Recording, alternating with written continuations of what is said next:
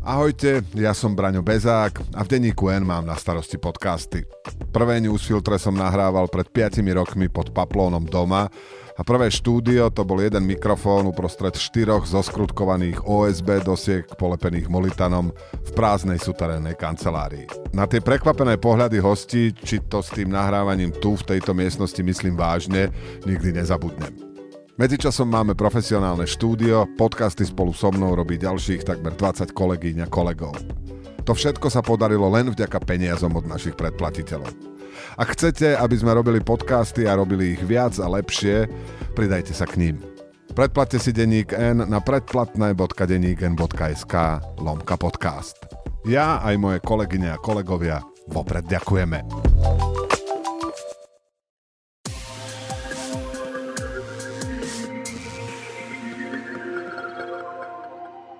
Počúvate podcast v redakcii. Moje meno je Lucia Osvaldová a mojím dnešným hosťom je náčelník Generálneho štábu ozbrojených síl Slovenskej republiky generál Daniel Zmeko. Vítajte na štúdiu Denníka N. Ďakujem veľmi pekne, dobrý deň prajem. Som rada, že ste si našli čas. Pán generál, o niekoľko dní uplynie rok od vypuknutia vojenského konfliktu na Ukrajine. Čo vás vojna na Ukrajine naučila? Mňa ako osobne, alebo ozbrojené síly vo všeobecnosti? Začneme vami osobne. Hej.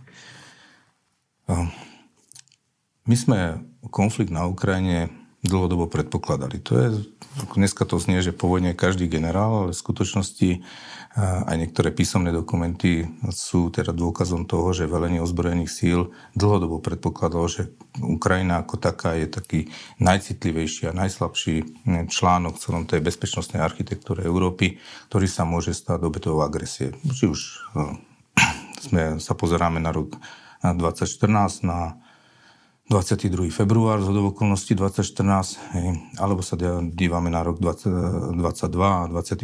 február. Čo nás naučilo je, že musíme, a mňa osobne, že predpoklady, ktoré máme, teoretické, musíme čo najrýchlejšie prinášať do praxe tak, aby sme boli pripravení na ten čierny scenár, ktorý môže prísť. To, že máte predpoklad a že ten predpoklad sa naplní, ale keď medzi tým A a B neurobíte podstatnú časť tých vecí, ktoré potrebujete, tak to je zbytočný predpoklad.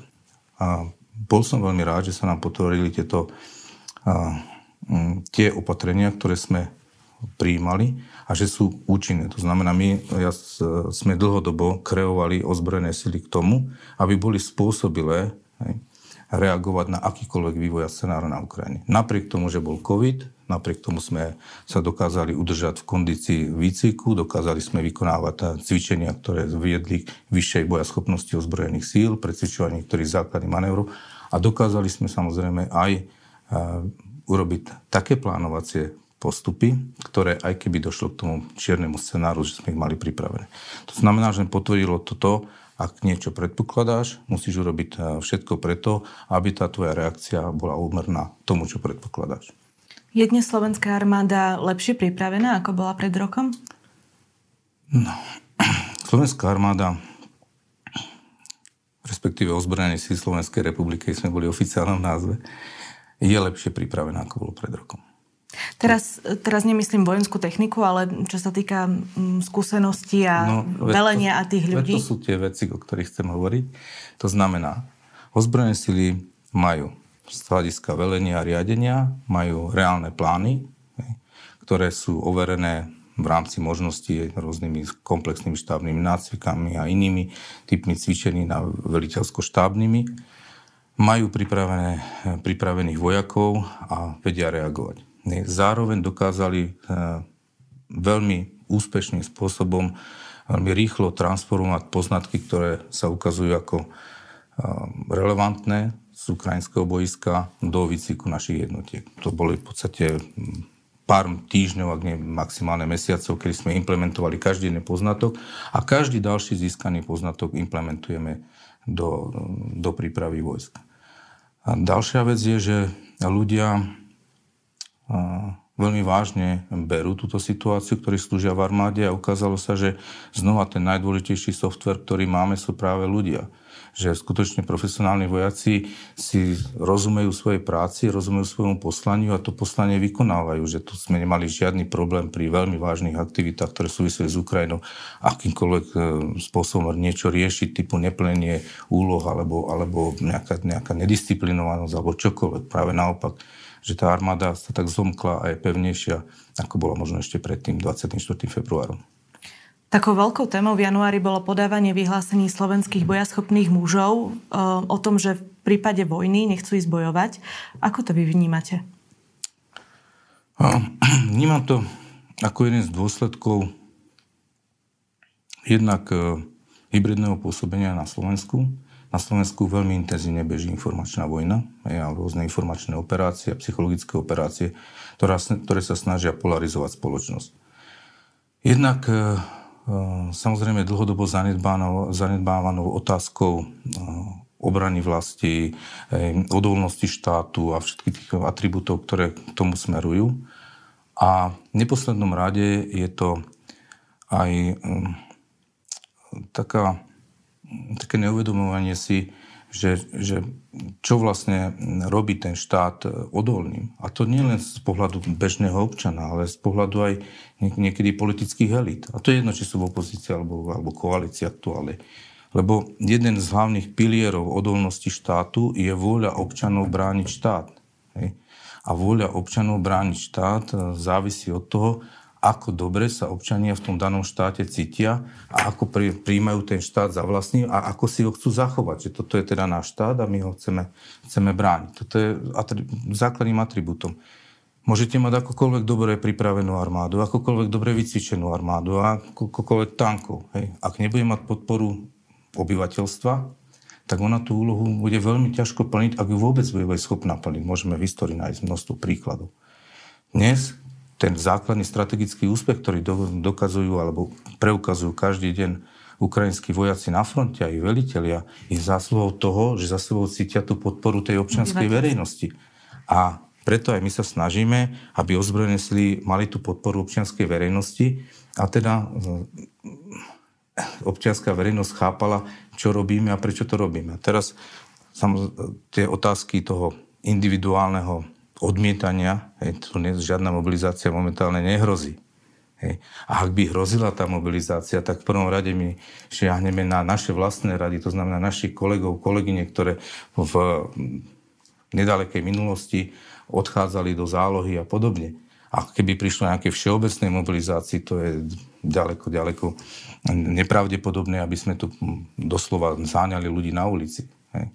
Viete ale, koľko mužov už podalo toto vyhlásenie? Nie, ja to nesledujem. A potom to je aj otázka vlastného svedomia tých ľudí.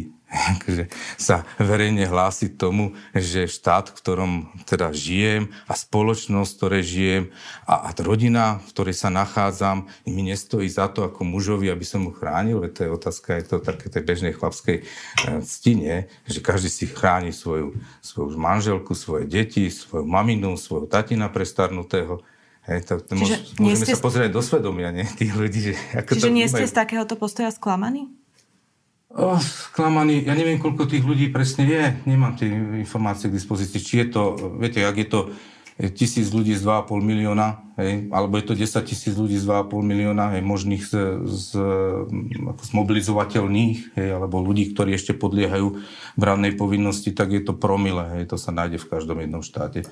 Sme videli 100 000 teda odhodlaných ruských občanov, ktorí utekajú pred čiastočnou mobilizáciou, hej, za hranice Ruska. No a videli sme aj iné príklady, ktoré nie sú hodné následovania. A ja si myslím, že v prvom rade by sme mali vysvetľovať občanom, že jeho príspevok k obrane vlasti nie je len o tom, že zoberie niekde samopal zo skladov armády a pôjde niekde kopať zákopy. Ale je to aj o tom, že potrebuje, keď štát je v ohrození, tak potrebuje každého občana, aby si zastal to svoje miesto. To znamená, ten, kto chodí do práce, aby chodil do tej práce naďalej, aby tú prácu robil ešte viac, aby dokázal znášať útrapy tej krízy. Ten, kto sa stará o deti, aby sa o ne poriadne staral. Ten, kto má niekoho učiť, aby ho učil, a ten, kto má niekoho liečiť, aby ho liečil. To je diapazón obrovský, keď každý tým drobnou vecou prispieva tej obrane štátu. Takže ak si niekto predstavuje, že teraz tu bude mobilizácia a všetci medzi 18. a 55. vekom života nastúpia do armády, to je nezmysel. Tá mobilizácia sa takisto robí tak, aby ste neohrozili kritickú infraštruktúru, aby ste zachovali služby, aby ste mali ľudí, ktorí budú proste pomáhať tej armáde iným spôsobom, ako bojovať. My máme svojich profesionálnych vojakov vycvičených na to, aby bol ten prvý na prvú odpoveď, a potom tu samozrejme máme nielen národné plány obrany, ale máme to aj medzinárodné. Tá veľká garancia našej bezpečnosti je to, že sme v Severoatlantickej aliancii. Preto tu máme aj zahraničných vojakov. Ešte raz ďakujem všetkým spojencom za tomu to, že sú tu. Tomu sa ešte dostaneme. Hej. Takže to je komplex opatrení a ja neviem sa k tomu, že som z toho sklamaný, tak áno, ako chlap nechápem iného chlapa, ktorý nechce sa postarať o to, aby jeho rodina a jeho okolie bezprostredne bolo v bezpečí a nechce preto niečo obetovať, tak ako človeka ma to som z toho sklamaný, ale ako veliteľ, alebo najvyšší postavený veliteľ v ozbrojených silách, nemá to pravdepodobne žiadny strategický dopad na obranyschopnosť tohto štátu. Už sme teraz spomínali, že tá mobilizácia je v nedohľadne a že aj keby nastala, tak naozaj, že tí muži, ktorí v živote predtým nedržali zbraň, by nešli hneď do prvej línie bojovať. Čiže akým štýlom by ich napríklad tá armáda vedela využiť? Na to kopanie tých zákopov napríklad? Kopanie zákopov je veľmi dôležitá vec, ale v prvom rade si potrebujete zachovať základné predpoklady fungovania štátu. To znamená, že ten, kto robí v strategickom podniku, ten, kto robí v doprave, ten, kto robí v zdravotníctve a x odvetvia, ktoré sú nutné, tak tam musí ostať pracovať, pretože to podporuje to naše úsilie. A potom samozrejme sú to podporné práce. Áno, občanovi v čase mobilizácie sa môže uložiť aj pracovná povinnosť, že musí pre tú armádu niečo vykonať, musí dovážať napríklad materiál, alebo treba skopať zákopy, ak je to teda nevyhnutné, nutné, a keď už teda dojdú tie technické prostriedky, tak napríklad aj to, ale napríklad aj sa podieľať na odstraňovanie následkov, hej, na rôznych útokov a podobne. Vráťme sa teraz k Ukrajine. Vy ste v rozhovore pre Denník N spomínali, že sa s veliteľom ukrajinskej obrany, generálom Zalužným, že s ním máte teda priateľský vzťah, že sa s ním poznáte osobne. Aj vaše manželky, že sa dokonca poznajú. Máte teraz čas s ním komunikovať? Ja sa snažím komunikovať s pánom generálom natoľko, ako je to bezpodmienečne nutné, čo sa týka služobných záležitostí. Pretože pán generál a jeho tím je plne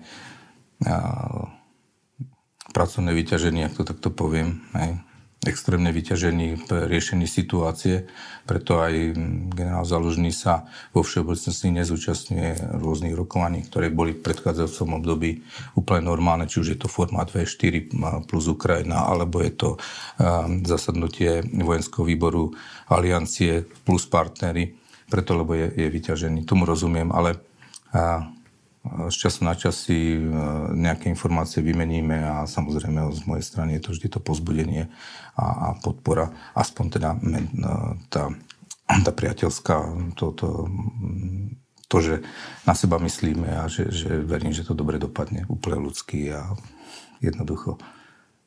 Kedy ste boli naposledy na Ukrajine? Maj, odtedy som sa tam nedostal. Vy ako vojenský profesionál, ako vnímate alebo hodnotíte priebeh vojny? No, to, že teda vojna bude, to sme očakávali. To, že sa stane v prvej a druhej fázi zo strany ruského velenia toľko chýb vo velení a riadení vojskám, to bolo prekvapením. Predsa len tá ruská armáda bola troška tak heroizovaná a ono to zasialo tie semienka každému jednému, každý si ju predstavoval ako prísne organizovaný celok. Napriek tomu, že sme mohli sledovať množstvo indikátorov, že vo vnútri ruskej armády, Ruskej federácie to nie je také ideálne, ako sa prezentuje navonok. Ale tých chýb sa stalo množstvo, my vieme aké, či už to bolo špatné plánovanie, nesprávne odhady, príliš veľká hĺbka bez zabezpečenia logistiky, nezvládnutie podpory medzi jednotlivými druhmi vojsk, také tie vojenské veci, to sme na tom bojsku videli úplne jasne. A prečo sa tie chyby stali, to je ešte námetom možno skúmania, možno len história, sa otvoria nejaké archívy, tak nám to raz povie, alebo povie to tým, čo prídu po nás. A samozrejme aj armáda Ruskej federácie je spôsobila sa učiť. Tiež sú tam len a dôstojníci, ktorí takisto dokážu vnímať tú situáciu. Vidíme tam progres v plánovaní, vidíme progres v realizácii niektorých operácií, či už to bola ústupová operácia z Chersonu, či sú to teraz boje u Bachmutu, kedy sa tá taktika zásadne zmenila, kedy sa až brutálnym spôsobom využíva prevaha v palebných prostriedkoch a v munícii a v materiálu, kedy sa ľudia posielajú do mlynčíka na mäso dennodenne, len aby sa dosiahlo taktický úspech na danom úseku frontu. Ale v každom prípade sa zmenila prístup Ruskej federácie alebo velenie Ruskej federácie.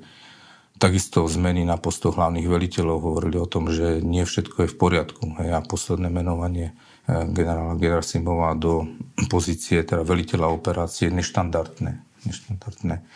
A nasvedčuje to, že nie všetko išlo podľa plánu a že teda sa vyťahujú posledné rezervy, ktoré by mohli tie veci zmeniť. V každom prípade by som nepodceňoval armádu Ruskej federácie a myslím, že tá situácia, aj momentálna situácia na fronte je vážna. Vy ste spomínali tie ruské chyby, že vás prekvapili. Je ešte niečo iné, čo vás a generálny štáb prekvapilo?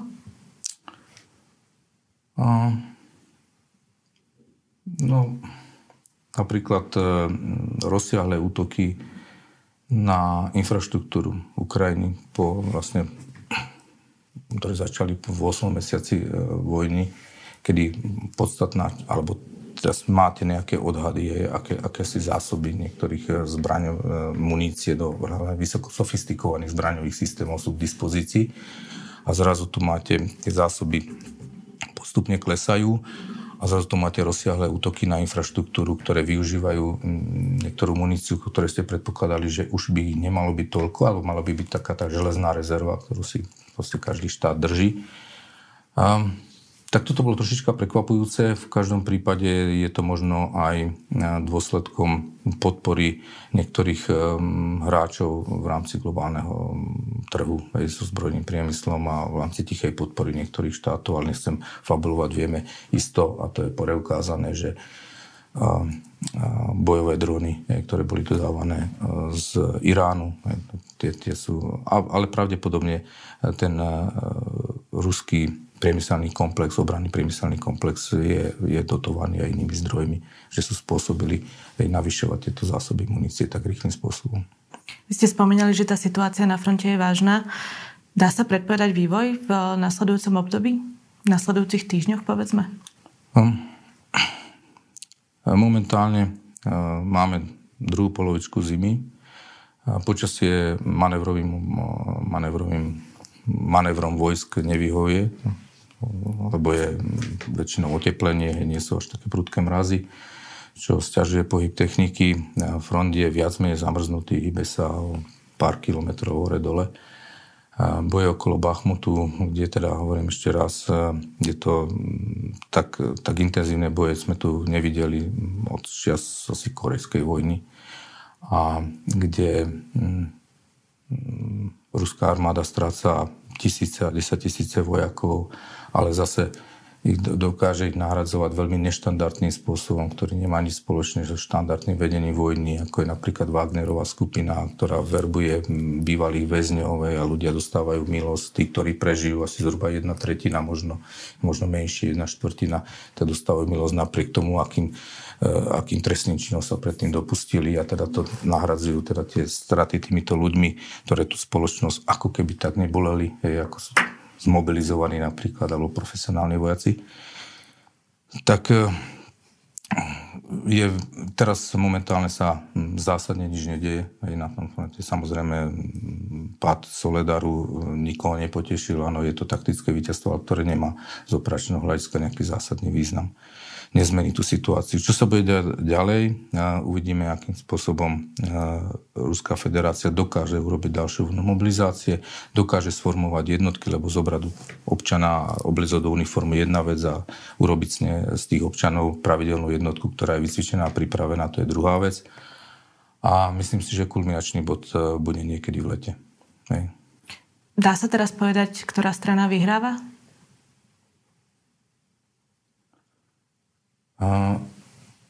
Vyhráva jednoznačne ukrajinská strana. Momentálne, keď to takto veľa, to nie, ale to futbalový zápas, aby sme to tak akože nezjednodušovali. To je, určite nie. To je niečo, čo stojí dnes a denne stovky a tisícky ľudských životov a obrovské tragédie, ale to, akým spôsobom dokázala ukrajinská armáda napríklad implementovať zahraničnú pomoc, to je obdivuhodné, akým spôsobom využíva, ako vládne tomu vojenskému umeniu, generál Zalužný a teda jeho štáb, to je skutočne obdivuhodné a vlastne dôsledkom toho, alebo dôkazom toho je oslobodenie podstatnej časti teda okupovaného územia Ukrajiny a nastolenie nejakého status quo, ktoré ďalej si myslím, že naši ukrajinskí kolegovia budú rozvíjať a ja verím tomu, že sa im to podarí, že nakoniec uvidíme Ukrajinu ako slobodnú krajinu, ktorá si dokáže zabezpečiť svoju bezpečnosť. Poďme práve k tej pomoci, pretože Ukrajine okrem humanitárnej pomoci sa snažíme pomôcť teda aj vojensky.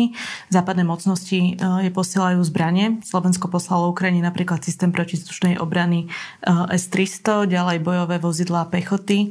Predali sme aj hufnice Zuzana 2. Momentálne sa teda uvažuje nad tým, že čím nepošleme aj stíhačky MiG-29, ale o to, že vraj evidentne veľký záujem zatiaľ nemajú. Či? Majú? Ja komunikujem po vojenskej línii a z vojenského prostredia viem, že teda ten tam záujem je. Na druhej strane tam treba vyriešiť viacero technických detailov. Dobre, rozumiem. Čiže v podstate za každú pomoc, ktorú sme ale my poskytli Ukrajincom, sme od spojencov dostali nejakú modernejšiu techniku.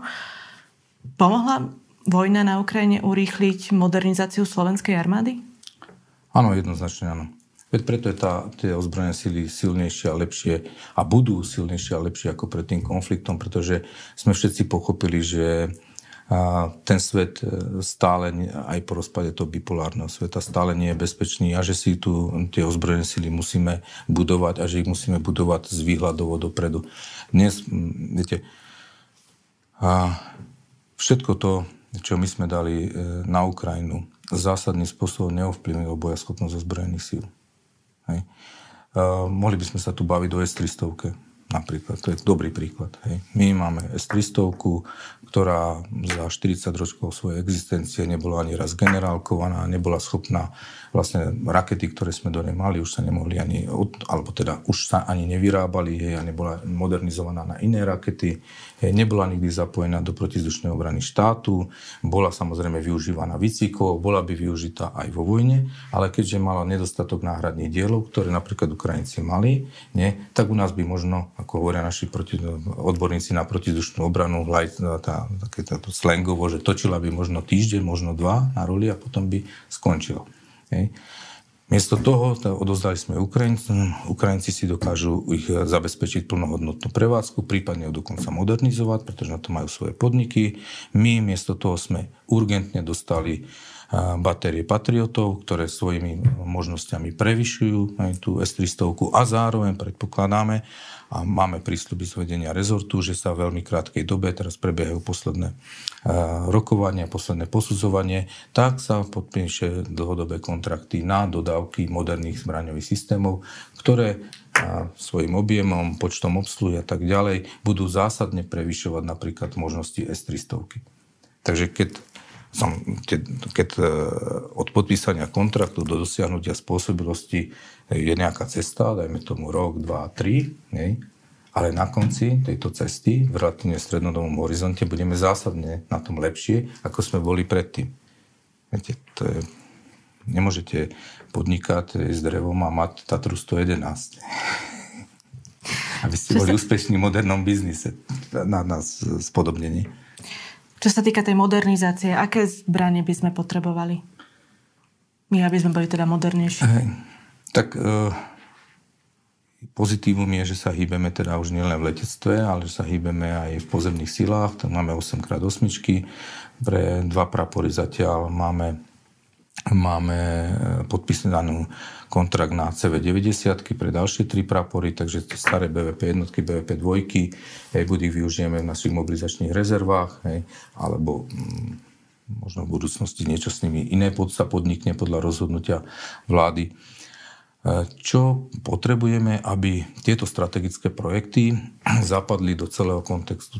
Ozbrojené sily, to je nejaký obraz, toto sú dôležité časti toho obrazu a potrebujeme to, aby sa to poskladalo. To znamená, potrebujeme ďalej rozvíjať naše také záležitosti, ako je radioelektronický boj. To je bezpodmienečne musíme vidieť a počuť, ako som už raz povedal, že čo je pre mňa najdôležitejšie, aby som na tom bojsku videl a počul, čo sa deje. Potrebujeme mať odolnosť komunikačných informačných systémov, čo tam sme spravili obrovský progres, máme jednotnú platformu, máme zavedený nový automatizovaný systém velenia, takže potrebujeme dokončiť protizdušnú obranu, tak aby sme ju brali vážne, aby to neboli muzeálne kusy s nejakými zastaralými raketami, ktoré stále predĺžujeme životnosť, ale nie celkom sme si istí, ako to bude sa v tom vzduchu správať. Nie, takže modernú protizdušnú obranu, dokončiť výzbor jednotlivca, aby sme mali moderné zbranie. Samopalozor 58 má názov, že to samopalozor 58, že sa zaviedlo v roku 58, tak už teda uznáme, že by sme ho mohli aj vymeniť. Nie. Potrebujeme posíliť protitankovú obranu, lebo my sa chceme brániť. My nechceme na nikoho útočiť a potrebujeme mať tú protitankovú obranu, dokončiť prestavbu tankového vojska ako takého, a pozbudiť infraštruktúru, aby sme tu na tom Slovensku mohli cvičiť v plnohodnotných podmienkach, pretože máme tu teraz aj partnerov, to znamená, ako keby nám už boli troška úzke tie výcvikové priestory, takže tie, na ktoré sme troška zabudli za ostatných 20 rokov, tak treba do nich niečo investovať. Čiže zmenila v podstate tá skúsenosť z Ukrajiny nejako pohľad na to, ako sa majú modernizovať ozbrojené sily? A tak pokiaľ niekto povie, že áno, tak ja hovorím nie, lebo my sme presne očakávali, že čo sa udeje, ako by mali tie ozbrojené sily vyzerať. Takže sme v spolupráci aj s vedením rezortu sa vypracoval dlhodobý plán rozvoja. A v tom dlhodobom pláne rozvoja sú napísané všetky tie modernizačné projekty, ktoré máme. Rozumiem, ale myslím to tak, že či sa napríklad potvrdila dôležitosť tankov, že tie naozaj, že potrebujeme mať v armáde. Ale áno, tá dôležitosť tankov, tak to je také, viete, keď sa tá armáda, tu dnes sa znášajú možno oprávnené obavy, že či tá armáda je bojaschopná, keď sme tam dali teda nejakú techniku, nejakú muníciu a ja neviem čo na tú Ukrajinu.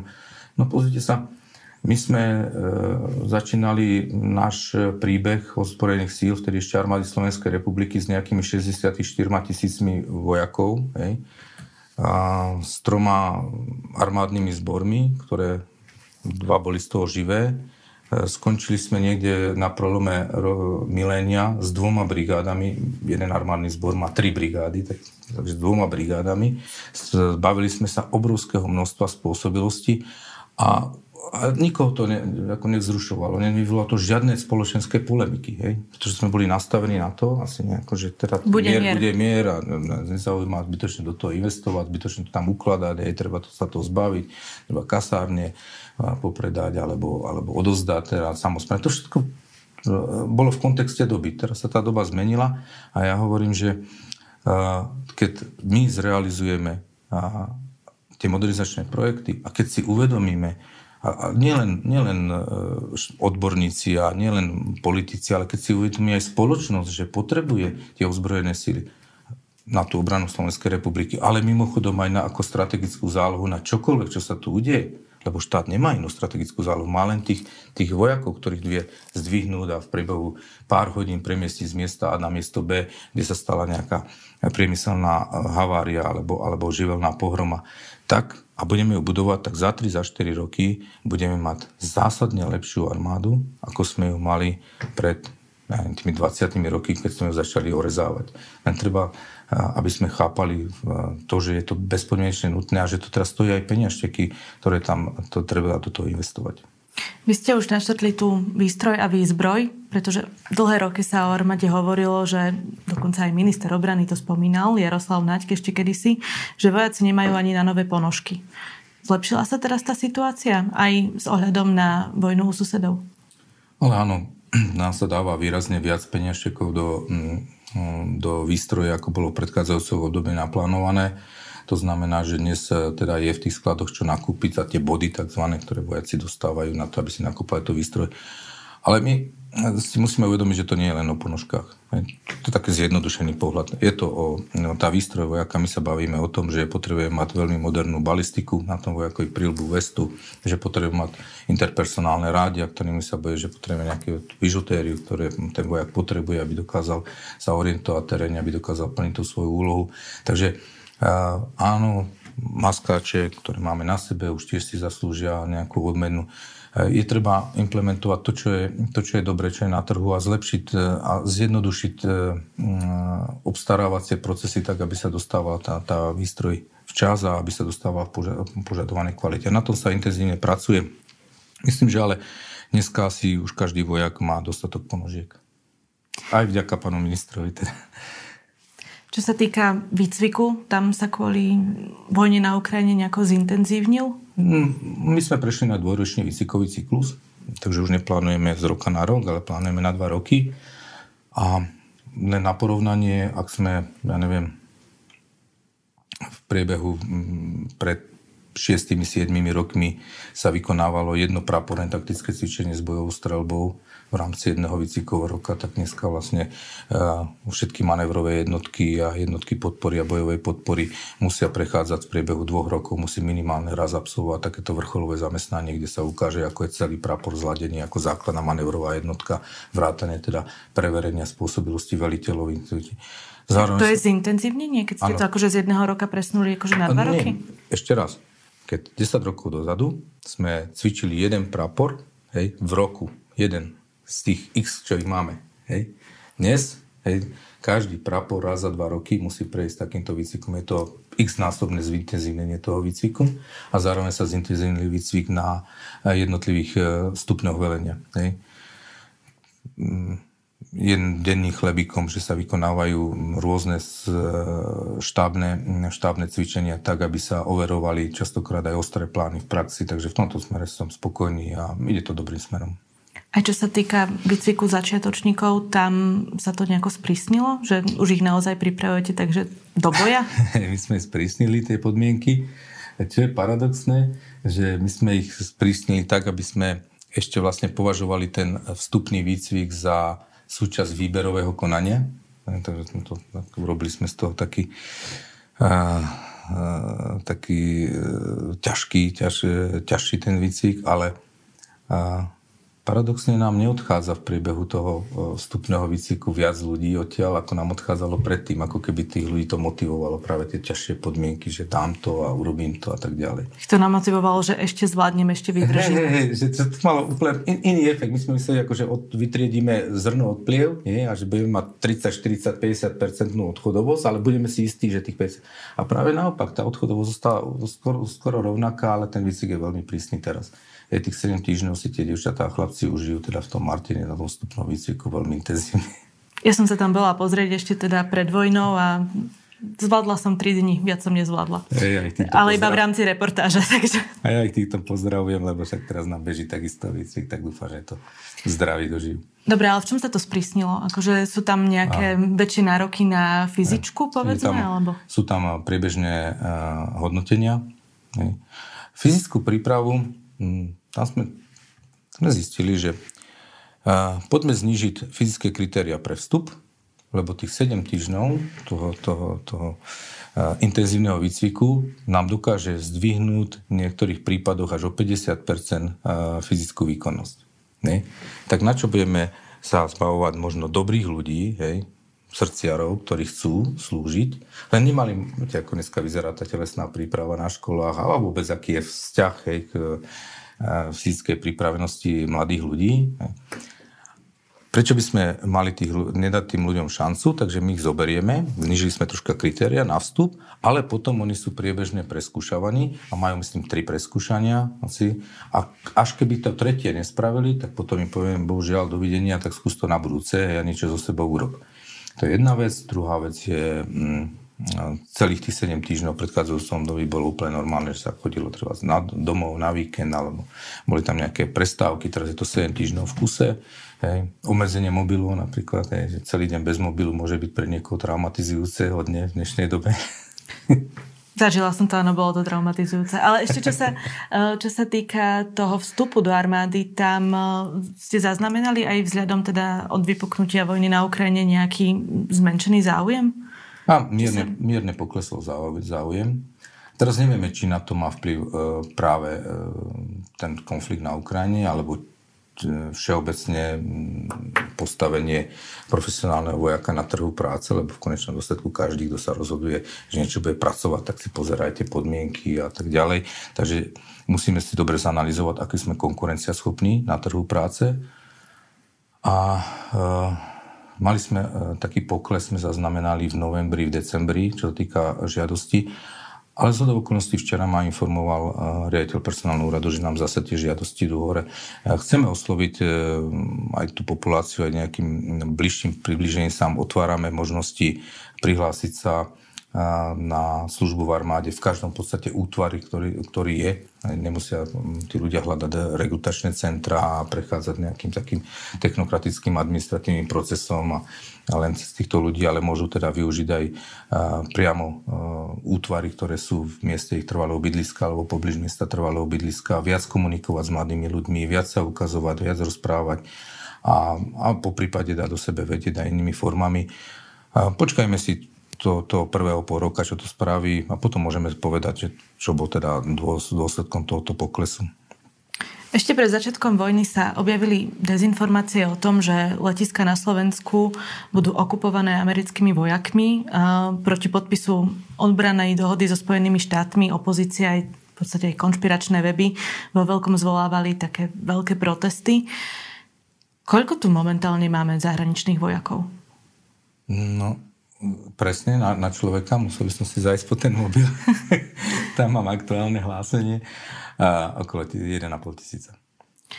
A kde sú v podstate? Sú na letisku v Sliači? Nie. Máme na Lešti. Tam je vlastne pozemná časť mnohonárodnej bojovej skupiny a tá letecká časť je na Sliači, kde sú tie povestné Patrioty. Máme porykryté ešte aj letisko Malacky, ne, americkou účasťou.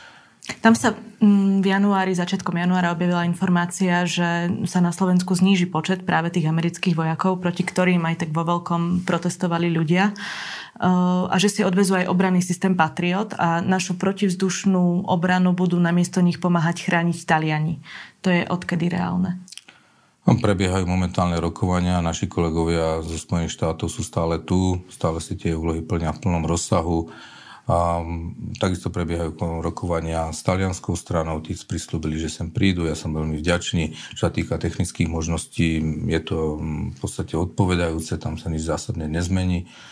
A na vyjadrenie toho odporu, čo je paradoxné, že všetci tí, ktorí s tými ľuďmi prichádzajú do styku a majú možnosť napríklad na tom Sliači alebo okolie, teda Vícikovho priestoru, Lešť, ako je Veľký Krtíž, Lučenec a Modrý Kameň a tak ďalej, tak nikto s tým problém nemá. Má s tým problém niekto, kto sedí doma v obývačke a píše niečo na sociálnu sieť.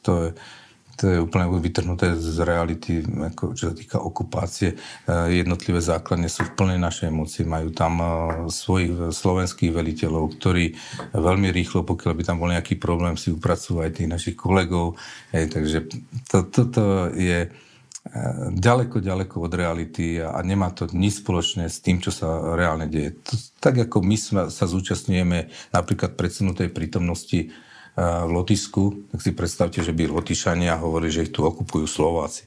Hej. No to je presne to isté.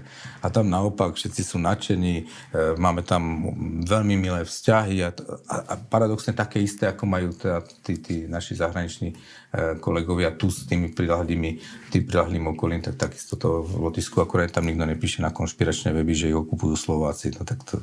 Viete. Tak už sme to naštrtili, ale v podstate súčasťou modernej vojny je teda aj hybridná vojna a šírenie dezinformácií a propagandy.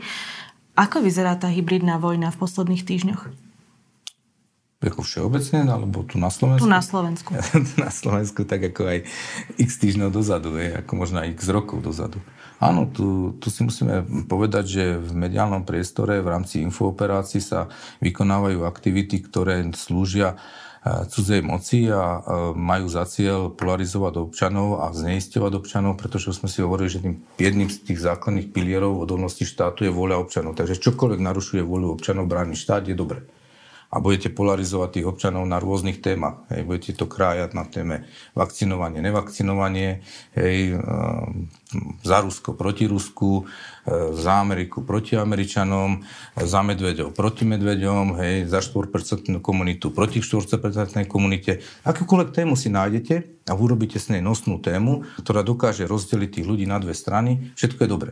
A potom máte rozdelenú tú spoločnosť na toľko častí, že nedokážete nájsť tému, na ktoré sa zjednotia. Hej. No a ako sa na to pozeráte vy v armáde? Vy ste posilnili nejaký kybernetický útvar práve na boji s dezinformáciami? Ozbrojené sily sú v stave bezpečnosti v asistenčných úlohách. Tak to mi vyplýva zo zákona. To znamená, my si sledujeme vplyv hybridu na vlastných vojakov. Hej. Snažíme sa využiť každú príležitosť, aby sme teda vysvetľovali veci tak, ako skutočne sú. A to neznamená, že tá informačná vojna má svoje obete ako každá iná vojna. Hej. Nástroje, ktoré sa používajú v rámci informačnej vojny, sú vysoko sofistikované. Hej. Ovplyvňujú vaše podvedomie, ktoré potom ovplyvňuje vaše vedomie. Vy máte dojem, že ste si spravili kritický názor na niečo a je to váš názor, vám ho nikto nevnúkol. To ste si vy, teda na základe štúdia, na základe nejakého prečítania si nejakých, alebo vlastného úsudku ste si zobrali svoj vlastný názor a teraz ten názor si budete hájiť. Hej. Častokrát, ale to nie je váš názor, je to názor, ktorý vám niekto posunul.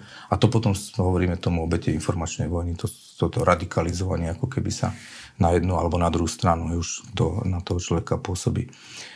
A našťastie, aj vzhľadom na veľmi prísne kritéria vstupu do ozbrojených síl, nie je to téma, to znamená vplyv informačnej vojny na ozbrojené síly, nie je téma, ktorou sa zaoberáme dennodenne, lebo nemáme takéto poznatky, že by to bolo niečo, čo nás momentálne ohrozuje, ale musíme sa aj venovať. Na to využívame v prvom rade veliteľský zbor, lebo ten je najbližšie od toho veliteľa družstva a pod veliteľov útvarov až po mňa ako náčelníka generálneho štábu, aby som hovoril jasne, ako sa veci majú a komunikoval. Kto nechce pochopiť, dá sa mu jasné najavo, že teda dobre, nechceš, vidíš to nejako inak, nech sa páči, ale potom chod robiť nejakú inú prácu, hej, a uplatní sa v tom občianskom živote inak, ako teda vojak profesionálny. Skôr nás trápi polarizovanie spoločnosti všeobecne, lebo to znova hovorím, podrýva to tú štátnosť a tú odolnosť toho štátu. Ale k tomuto myslím, že Slovenská republika si vytvára nástroje, v ktorých ozbrojené sily znova v súlade s zákonom budú v tej asistenčnej úlohe, určite nebudú lídrom v tomto prípade. Ja ešte na to nadviažem, pretože vy ste v rozhovore pre Denník N minulý rok povedali, že vojak, ktorý obdivuje Putina, nemá v našej profesionálnej armáde čo robiť. Vy viete o nejakom prípade, kde ste sa museli práve s profesionálnym vojakom kvôli takejto situácii rozlúčiť? Viem o pár prípadoch. Bolo to tento rok? Bolo to minulý rok. Ale ešte raz, nezjednodušujme to na to, že vojak obdivuje Putina, alebo teda áno, to bol dobrý príklad, že vojak, ktorý obdivuje Putina. Skôr to vidíme vojak, ktorý sa nevie stotožniť s oficiálnou politikou, bezpečnostnou politikou štátu. Nemá čo v armáde robiť, veď slúži tomu štátu, nie? Toto je základ.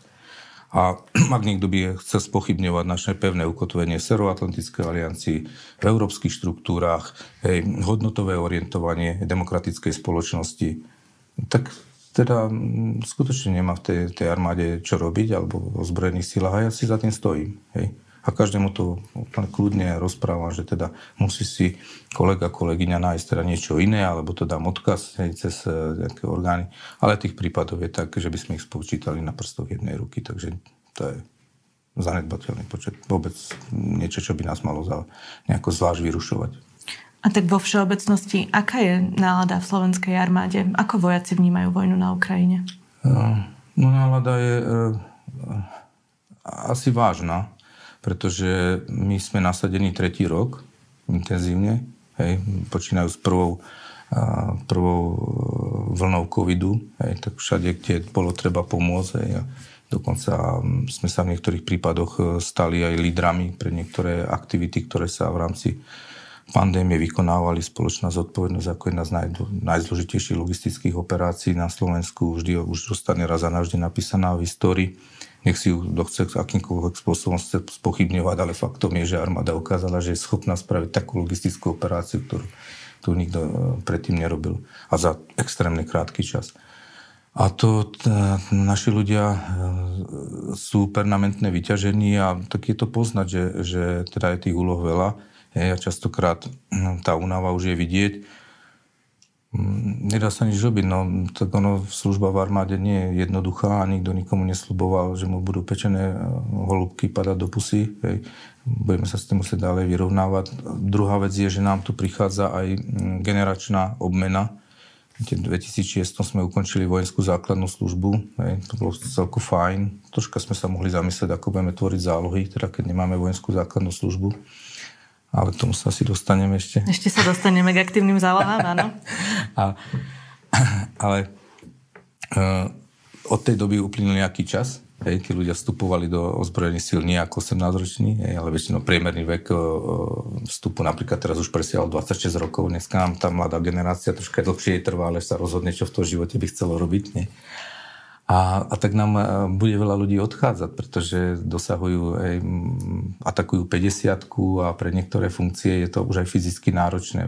Skutočne tá služba je extrémne náročná, hej, na zdravie, na psychiku. Tak si odslúžili svoje a pomalinky pôjdu do zálohy a my práve preto musíme oslovať tú mladú generáciu, aby sme ich postupne vymieniali. A to všetko ešte v spojitosti teraz zo stále plniacimi úlohami v rámci kríze vyvoláva tlak na veliteľské orgány a na príjmanie dobrých opatrení, tak aby tým ľuďom sa čo najviac pomohlo. Tak poďme k tým aktívnym zálohám. Začiatkom januára schválila vláda novelu zákona o obranej povinnosti, v rámci ktorej chce teda aktívne zálohy otvoriť aj pre ľudí, ktorí nemajú nejaké vojenské zručnosti a skúsenosti. Doteraz platilo, že do aktívnych záloh môžu patriť ľudia, ktorí už absolvovali povinnú vojenčinu, alebo sú to teda bývalí profesionálni vojaci, ktorí raz za rok nejako pravidelne precvičujú a potom sú v tých aktívnych zálohách. Je to teda to nové, tá nová aktívna záloha bude také spojenie s dobrovoľnou vojenskou prípravou? A tak dobrovoľná vojenská príprava pobeží takisto, pretože ten legislatívny proces dobrovoľnej vojenskej prípravy je troška rozdielnejší ako tých aktívnych záloh. My vítame tento počin teda rezortu a tento legislatívnu zmenu. A samozrejme pripravujeme sa na niektoré technické detaily, akým spôsobom vlastne ho dostaneme do pripravenosti, lebo dĺžka výcviku aktívnej zálohy v priebehu roku je rozdielna oproti dobrovoľnej príprave. Nie? Takže tam musím... Čiže dobrovoľná príprava má 11 týždňov, no, ešte ak sa nemýlim, a koľko bude mať v aktívnych zálohách? Myslím, že tam je, a teraz nechcem hovoriť, ale myslím, že tam je 3 týždňa alebo koľko. Hej? Ročne. Ročne, hej. A takže... Ale otázka je, či sa treba pozrieť na tú dobrovoľnú vojenskú prípravu zásadným spôsobom. Tam treba začať, lebo tá dobrovoľná vojenská príprava by mala byť také naštartovanie záujmu o vojenské povolanie alebo záujmu, alebo si utvrdenie, že teda tá armáda čo robí, zoznámenie sa s tým prostredím. Dokonca by to mohla byť taká eventová záležitosť, že niekto si chce vyskúšať na niečo, na to tam nemusíme držať 11 týždňov. Hej. To bolo tak nejako nastavené v predchádzajúcej minulosti a teda tá aplikačná prax priniesla nejaké poznatky. A čo sa týka aktívnych záloh, áno, veríme, že ten počet ľudí bude vyšší. Ak bude dostatočne vysoký, máme záujem tvoriť celé organické jednotky, ktoré budú postavené na aktívnych zálohách, ktoré budú vlastne v tej rezerve, hej? Aby sme sa teda nemali tej mobilizácie, aby sme mali presne pomenovaných tých ľudí, lebo pre nás je dôležité nemať niekde 400 000 bývalých záložákov alebo ľudí odvedených, hej, to je dneska okolo 370-400 000 a ďalší možno 1 000 000 registrovaných občanov alebo koľko, ktorí sú anonymní pre nás, nevieme kde sú, nemajú žiadny kontakt s vojenským prostredím, nevedia, skutočne by došli do tej krízy ako nepopísaná kniha. A A máme my nepotrebujeme toľko ľudí. My vieme presne, koľko potrebujeme ľudí. Rádobo je to extrémne nižšie číslo. Nie? A tých ľudí ale potrebujeme mať pomenovaných, aby sme držali s nimi kontakt, aby sme ich zoznamovali s najnovšími trendami výcviku, aby boli na primeranej výcvičnej úrovni. Takže keď nastane kríza, tak nejaké docvičenie, zaradenie do jednotky, alebo to stmelenie celej jednotky a zaradenie do zostavy tam, kde treba. Toto je náš cieľ. Aby sme sa rozprávali konkrétne s nejakými ľuďmi a nerozprávali sa o anonymnej mase ľudí, ktorí, ako ste spomínali, niektorí z nich si dávajú nejaké papiere alebo budú si dávať nejaké papiere každý rok. Tak poďme tak konkrétnejšie. Koľko ľudí je momentálne v aktívnych zálohách? Momentálne v aktívnych zálohách je niekoľko stovák ľudí. Hej. To znamená, nedosahujeme ani 1000 ešte. Hej. A chceli by sme ich vidieť. Pre naše potreby by bolo dobre, keby sme v priebehu do 3 rokov dokázali dostať minimálne 1500 ľudí do aktívnych záloh, aby sme ich mali registrovaných. Toto by naplnilo zatiaľ naše prvotné požiadavky. Bude vstup do aktívnych záloh aj honorovaný finančne? Áno, je tam nejaká honorácia. Čiže podobne ako pri tej dobrovoľnej vojenskej práci. Áno, za každý ten odslúžený týždeň, alebo tak sa vypláca úmerná časť finančných prostriedkov, ktorá patrí k hodnosti a funkcii, takže bude to honorované. Určite, že tá finančná stránka veci je dôležitá, ale nemyslím si, že bude určujúca. Hej? Na tom asi nikto nezbohatne, keď bude chodiť raz za rok, za 3 týždne. Hej? Skôr vytvorenie toho prostredia pracovného, potvrdenie tej občianskej dôležitosti toho človeka, ktorý chce vstúpiť, jeho vlastný postoj práve k tej obrane štátu a k spoločnosti, v ktorej žije, by mala byť ten základný motivačný faktor, ktorý by ho mal priviesť do tých aktívnych záloh. A ja všetkých teda pozývam, ktorí sú tí srdciari, aby išli a nech teda s nami odslúžia niečo a nezistia, čo to vojenské povolanie je. Čiže prakticky, kebyže ja mám záujem teraz nejakým štom nie vstúpiť do armády, ale mám záujem o výcvik. Odporúčate mi radšej dobrovoľnú vojenskú prípravu, alebo mám ísť rovno do tých aktívnych záloh, keďže tam berete aj ľudí, ktorí nemajú vojenské skúsenosti? Otázka je, ako ďaleko to myslíte vážne. Hej? Ja by som teda teraz trošička pôjdem proti sebe, ale ja by som si to vyskúšal cez tie aktívne zálohy. Hej? Zatiaľ. Skúsiť na tie 3 týždne a potom sa uvidí. Toto vám veľa vecí ukáže, akým spôsobom teda to vnímate a predsa sa nezavezujete, i keď aj dobrovoľná vojenská príprava, dneska prídete, nestodožňujete sa so systémom, alebo máte nejaký rodinný problém, veď vás nikto nedrží zamknutého v kasárniach. Normálnym spôsobom poviete tomu nadriadenému, ktorý vám tam pridelený, že teda sa stali také okolnosti, že ja musím odísť. Odídete kedykoľvek. Hej. Ale z tej dobrovoľnej vojenskej prípravy ste už plnohodnotne pripravení na to, aby ste vstúpili napríklad aj do profesnej služby. Aj viete, aké výcviky budú tento rok? Že na čo sa budú konkrétne špecializovať napríklad pri tých aktívnych zálohách? Už máme... Je veľké percento útvarov, ktorí už majú tých ľudí ako keby prečítaných a chodia tam pravidelne, dokonca na generálny štáb chodia aktívne zálohy. To väčšinou naši bývalí kolegovia. A vlastne tak každý útvar si potom robí ten svoj vlastný plán výcviku a začína to od 5. pluku, zo dokonca ešte som bol na 5. pluku, tak tam cvičia aj aktívne zálohy a až po útvary mechanizované a ženiny prápor a tak ďalej. Takže je to celé spektrum tých spôsobilostí, tak ako sú pridelení tí ľudia k jednotlivým útvarom. Nebude to nejaké jedno cvičenie, kde všetci prídu a teraz to budú cvičiť. Ale v budúcnosti ešte raz chceme, aby na aktívnych zálohách boli postavené niektoré jednotky, ktoré skutočne všetci naraz prídu, hej, zocvičia sa, urobia nejaké previerkové cvičenie, dostanú certifikát, že teda toto dokázali, hej, budú ohodnotení a zase sa rozídu. A takto sa budú skladať. To je princíp, tak ako majú napríklad Češi tankový prápor jeden postavený. Keď už sme pri tom Česku, novým českým prezidentom je generál Petr Pavel, ktorý v rokoch 2012 až 2015 bol náčelníkom generálneho štábu Českej armády. Aj Slovensko bude mať na budúci rok prezidentské voľby. Necháte sa inšpirovať? Neplánujete kandidovať aj vy za prezidenta Slovenskej republiky? Pokiaľ sa nič vážneho nestane, tak ja na budúci rok ešte budem s odsťou vykonávať funkciu náčelníka generálneho štábu. A teda asi neviem mať čas sa súčasniť prezidentských volieb, je mi to veľmi ľúto, ale nejako mi to nevyjde. 2 funkcie naraz a predvolebná kampaň, to by som ťažko ladil. Troška to na odľahčenie. Nemám tú politickú ambíciu. Ako si ale spomínate na generála Pavla ako na vojenského funkcionára? Skvelý človek. My sa poznáme osobne, mal som možnosť sa stretnúť v pondelok s ním, keď sa oslavovalo 30. výročie vzniku armády Českej republiky, bol som v delegácii s pánom ministrom, takže sme sa znova po akých 4 rokov či 5 naposledy sme sa stretli, myslím, že v Bruseli, keď bol ešte chairman military committee, takže sme sa zvítali a som ho pogratuloval a som veľmi rád. Ja si myslím, že Česká republika si dobre vybrala a že tak zodpovedného a pracovitého človeka s takou charizmou len tak ľahko nestretnete a že to bola dobrá voľba a verím tomu, že jeho výkon funkcie prispieje aj k stabilite v Európe a bezpečnosti. Hovorí náčelník Generálneho štábu ozbrojených síl Slovenskej republiky generál Daniel Zmeko. Ďakujem, že ste si našli čas a prišli k nám do štúdia Denníka N. Ja ďakujem takisto i za trpezlivosť. Zároveň ďakujem poslucháčom za pozornosť a teším sa na ďalšie časti podcastu v redakcii.